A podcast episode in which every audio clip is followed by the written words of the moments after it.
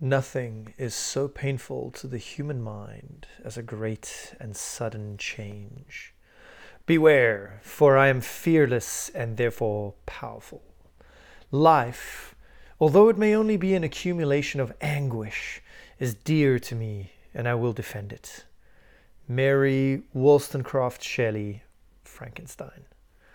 These three quotes are fantastic and a little bit of the inspiration behind the audio today.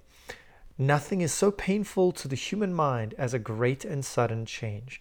How true, how simple, and yet it's something that is endured over, or, you know, how long has this been since since she wrote this? It's 1818. It's over 200 years now. It's 200 and what, three years old? Still true today. What plagued humans 200 years ago still plagues us today. We fear great and sudden change. It's painful for us. Um, and people who are fearless usually are much more powerful because they can take action, etc. But the last quote was the one that I think probably stood out as different. It was less inspiring, less kind of like wise, and it was life, although it may be only be an accumulation of anguish, is dear to me, and I will defend it. The accumulation of anguish. So this audio note, I wanted to go through a couple of topics, and we can go through each of these topics in a little bit more detail in the uh, you know the audio notes to follow. So this is part of a series now, and so this is going to be the incredibly fast version of it. So if you find yourself at any point getting overwhelmed or confused or anything like that, the, don't worry about that. The next ones are going to reiterate only one point in each audio. Okay, and so for now, what I'm challenging you to do is sit through this. See how you go. Do you follow my line of logic? Is it too much for you? Because what's going to happen is, let's say in the next one, I'll go in deep on each of these topics. I'll double click, as it were, on each of these topics, which gives you enough time to kind of sit and swim. So maybe you're a person who just wants to gobble down a lot of information. Great, this is your audio. But maybe not. Maybe you're a person, you can imagine that this is going to be just a taster for the audios to come, and that each of the audios to come is going to be like a nice, exquisite sit down, savor each meal. Okay, and this is a tasting session. So let's begin. So, what I wanted to start, start with is this idea of pain, life is anguish, etc., and the image of Frankenstein. Frankenstein, of course, being a monster. Uh, well, sorry, Frankenstein was the doctor. It's te- t- technically, it's Frankenstein's monster. Frankenstein's monster was literally a patchwork man. He was stitched together from parts of various dead people and brought to brought to life by an energy. Okay, great. Now, if we take this approach and we understand your trauma, your life anguish, and what is truly an issue today in a lot of cultural references, self-help books, gurus, speeches, etc., is to bring down and boil down all of your pain to one point in time, one point in your life.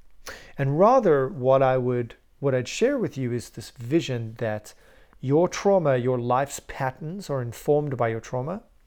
And your trauma, although on the surface it looks like a man, if you go closer to it, it's actually stitched together from many different pieces of many different people. And so your trauma looks like this monster, but actually, what it is, is it's parts of this and a little part of this, and that's kind of patched together, and then this and this patched together, and this and this patched together. And they're actually separate parts. They're not one whole thing. The energy that binds them together is really your fear, your patterning, etc. How you respond to it is what gives it life as well.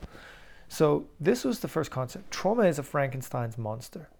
And so this brings up quite an interesting point about this, which is systems thinking. Um, things isolated on their own tend to not have as much power or effect, uh, not be as adaptable, etc. But things in a system work together in a particular way that create meaning, that self organize as well. And so, like, our brain does this, so we can expect our trauma to do this as well. So, let's say I was traumatized by a dog when I was younger well then what what that means is that as as an adult um, that trauma can adapt itself to suit similar feelings where let's say i felt helpless so every time i feel helpless that feeling comes up that, well, my parents didn't come to my rescue, therefore I'm alone. You know, I was allowed to be mauled by this poodle, and therefore, you know, so our brain kind of like adapts to our environment. And so it's a little bit of systems thinking here. Give yourself a break if you can't figure out what is the one thing that traumatized you from your childhood. I'll save you a lot of the time. It's a patchwork of trauma, and that trauma is not actually the triggering event. It is actually just a feeling that was new to you, that you had never experienced before, and you couldn't work through. That's it. And so what happens is over time is you just integrated those patterns. You started to kind of create beliefs and stories around those emotions um, that made sense and they will evolve and they will organize into a structural understanding of how the world works and uh, how dangerous it is, it is. Unless you work through that, you need to upgrade that. And um, unless you work through that and upgrade that, you're going to be plagued by these types of traumas and they're going to have a lot of control over you. Okay. So, that being said, let's move on to the next piece, which is very much looking at a point um, and I like to call it salience versus the nature of a thing. So if I quickly Google the meaning of uh, salience, okay, I'll read it out to you. It says, salience of an item is the state or quality by which it stands out from its neighbors. Okay, Saliency detection is considered to be a key attentional mechanism that facilitates learning and survival by enabling organisms to focus their limited perceptual and cognitive resources to the most pertinent subset, subset of the available sensory data. So salience is basically your ability to see, you know, this is different because of the most observable thing. Okay, that's it. This is different because this is different because. So it's literally this stands out from the crowd because. Okay. And so when you are looking at uh, your trauma, you know, you can define things as, or, you know, like the reasons for your trauma, you can define them according to what is around you. And so this is where I like to talk about context as well. You are contextualizing your trauma. This was traumatic for you because, more so than this, because. And so, very much using a comparative brain structure. Your brain is based around making comparisons. And salience is all about seeing what stands out, what isn't comparable, and what is kind of like this, and what is not like them. So, if you've got 10 things, and nine of them look similar, and one of them is like two feet taller, saliency says that you're going to be able to spot that one and pay more attention to that one. This is the same idea that. Um, uh, is spoken about in the book The Purple Cow by, uh, what was that guy's name again? The Purple Cow was by the Yahoo ex CEO. Um, what's his name again? Oh, I can't remember. Seth Godin. That's it. I finally got it. Sorry, it took me a while. But the, yeah, so the point of saliency is actually very important for us. It's how to catch attention. And so we tend to stick on the salient points but that won't allow us to get very far. Just like viewing our trauma as a Frankenstein's monster won't allow us to get very far. We have to go deeper. We have to identify each of the pieces, the body parts. Who does it come from? What was the energy that animated them, etc. What does this monster want? All of that kind of stuff. So, looking at your trauma, you can inform a lot about your pain and your trauma by looking at, well, what do you want today? Um, where was your trauma? Why did you experience that trauma? Great. So that's saliency. Okay, fine. Well, um, my mom didn't pick me up from soccer practice, so I felt abandoned. Great. Got it. So now the question is, is that will actually inform a lot of what you do. Well, you know, you're, you know, you had that feeling of abandonment. How much did you practice that and repeat that and justify it and adapt it and mold it itself to your life story? So now the fear of abandonment is something that's written in your life code and so the result is that you don't you either number one have an unhealthy pattern where you don't allow people to even get a chance to to abandon you you abandon people before they do. Or number two is that um, you know you allow them to abandon you and when they do you kind of sink into this like self a self-fulfilling prophecy of everyone will abandon me eventually. Okay? And so what's more important is diving into the nature of. So, like I said, saliency versus the nature of. Instead of understanding something in relation to other things. Oh, okay, well, my mom didn't pick me up that one time, therefore, I'll say, you know, you can go back and work through that and say, what was the meaning of my mom not doing that? Right? Oh, it was this. Well, that's all good and rational. And so I'm not suggesting this as a way to work through trauma. I'm suggesting this as a way to identify what were the real reasons. Okay. So if we take this and we talk about the real reasons why, why do you want success? Why do you want to build this business? Why do you want to be rich and famous? Why do you want all these things? What is the meaning? What's going on behind the thing? Okay. So salience versus the nature of a thing when we're talking about trauma, it's just a good way to kind of like see behind the veil. What is the real reason? Okay. And there's typically two or three layers to go to for this. Well, uh, why are you doing this business? Well, I want money. Well, why do you want the money? What, what's the point of it? And why do you want money in this way? Oh, well, I want the money because I want to feel powerful. I don't want to be powerless. Oh, okay, well, then it's about power. What, well, what's behind that need for power? When were you powerless?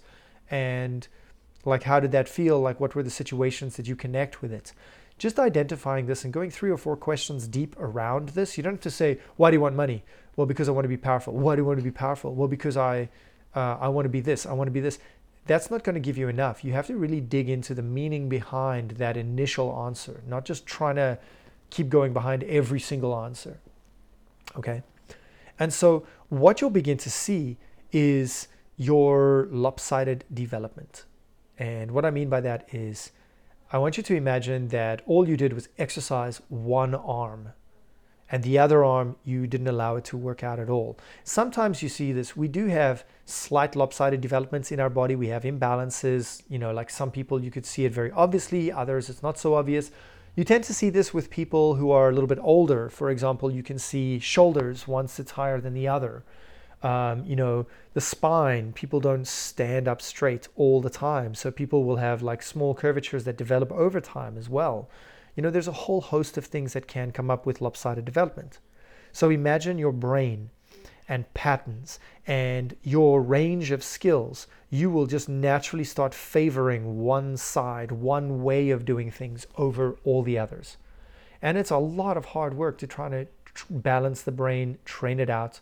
And so, if you want to talk about brain muscles, if we dig into purposes of the brain, then we can talk about social muscles, emotional muscles, and informational muscles or data muscles, if you will. Okay.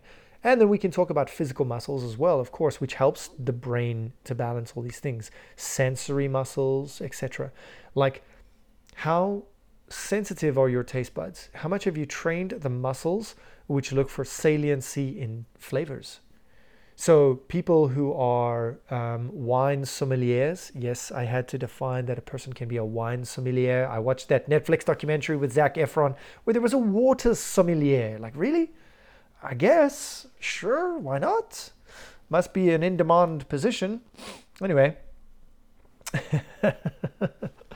the idea of lopsided development is that um, figuring out what is numb in your in yourself in your emotional skills social skills what are you numb to and what are you sensitive to?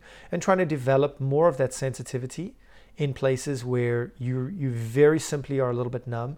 You cannot in certain situations see salient points and investigate reasons and the nature of a thing and the, the reasons behind the thing as well. So a quick example for you that is a a demonstration of all of this is going to be um, if you've heard of hedonic adaptation. Now, hedonic adaptation is a quick and easy fix. Uh, let me give you an example. When you are buying something off Amazon, you're like, ooh, I need this thing, and you buy it. And when it arrives, you get, you know, that typical hit of fulfillment. If you want to break it down neurochemically, you can say you get that dopamine rush, retail therapy. I bought this thing, I feel great. And then a few hours later, it dawns on you that nothing in your life has changed, that this thing hasn't added or taken away any value to your life. You managed to distract yourself for a little bit of time, and you've come back now.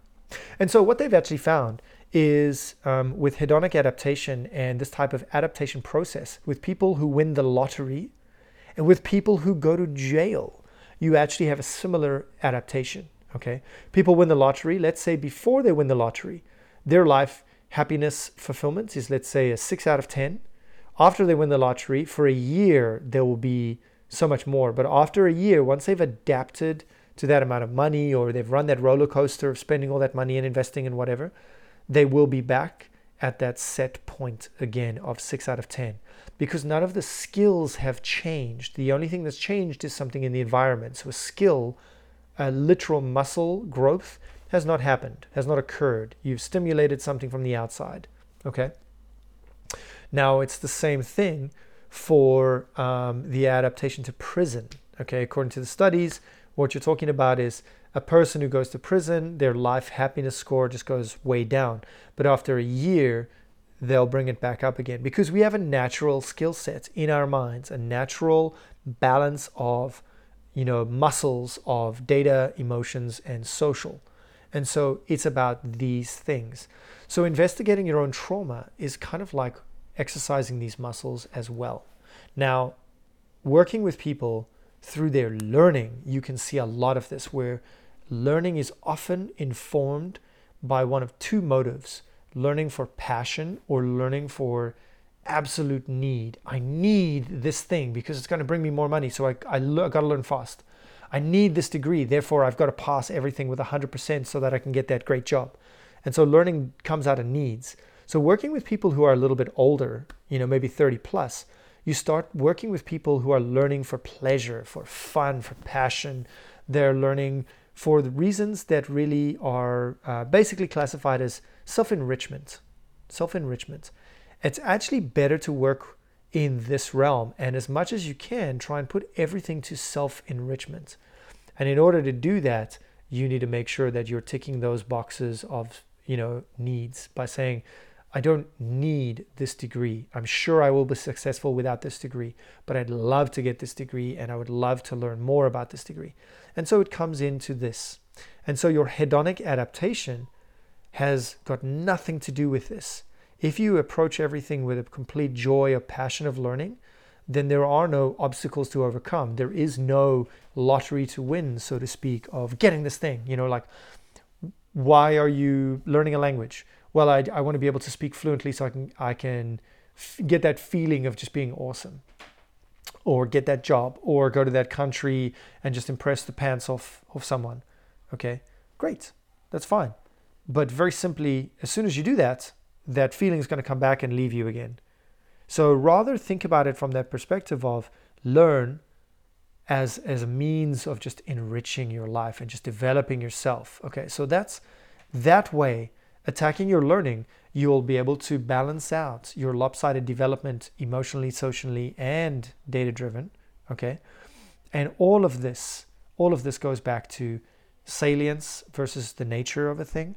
You know, so instead of defining something by its comparative um, values, you actually go into the thing itself and understand the purpose of the thing, the context of the thing, etc.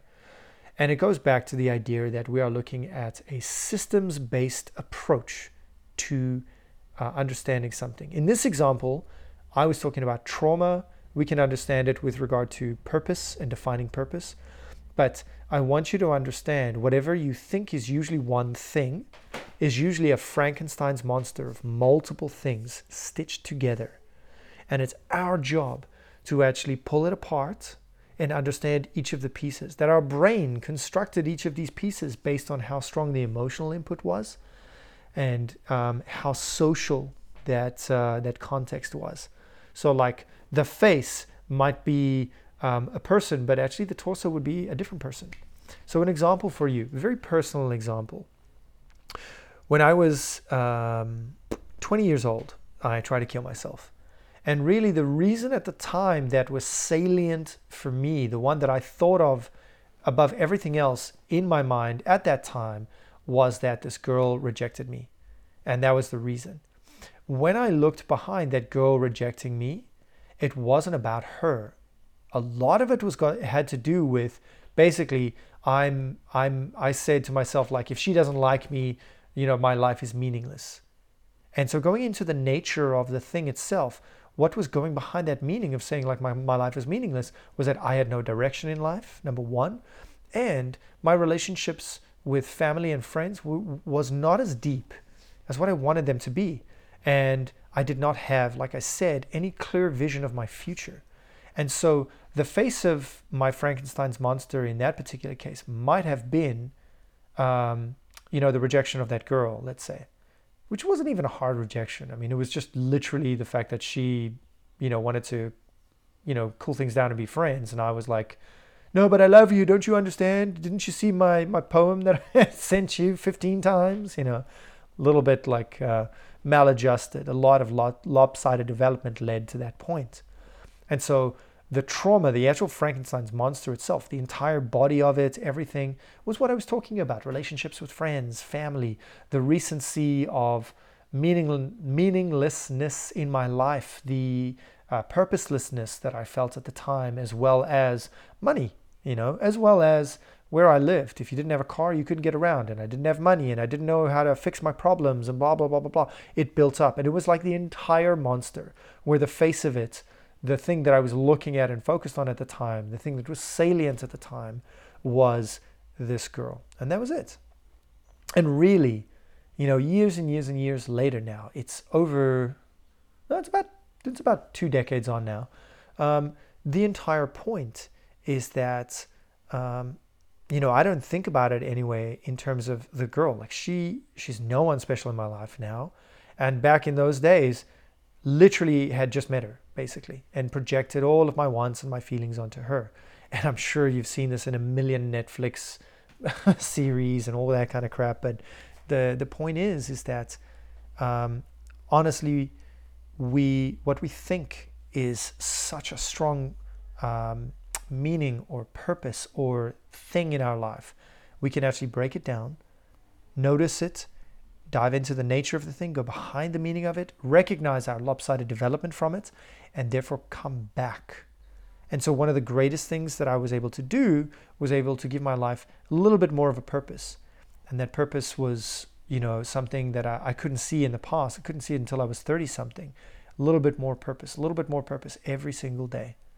Um, being able to then address my lopsided development as well, clear up a lot of relationships with family and friends, and I'm better for it as a result. I have healthier patterns as a result. And so I hope this audio has helped you. I hope this audio has given you a couple of ideas to think about. Again, uh, do not leave me a five star review or anything like that. You know, don't want f- feedback and comments unless they're coming from the heart, unless this really speaks to you. Don't worry, I'm not going to ask you to do that. What I am going to ask you to do, surprise, surprise, share this. Share this and speak to someone that you think could benefit from this, from hearing this or having this presented. Start a conversation on it. Start a conversation. It's the biggest thing. And that would mean the world to me. If you want to share that with me and say, you know what, Justin, this started a great conversation. Thank you very much. It would make my day and that would be my purpose. And if you don't, you know, like I'll be forever in prison, you know, I'm just kidding. Of course not. But it's always nice to be appreciated and nice to know that there's value being generated. So I hope you all have a wonderful week and I will see you in the next one.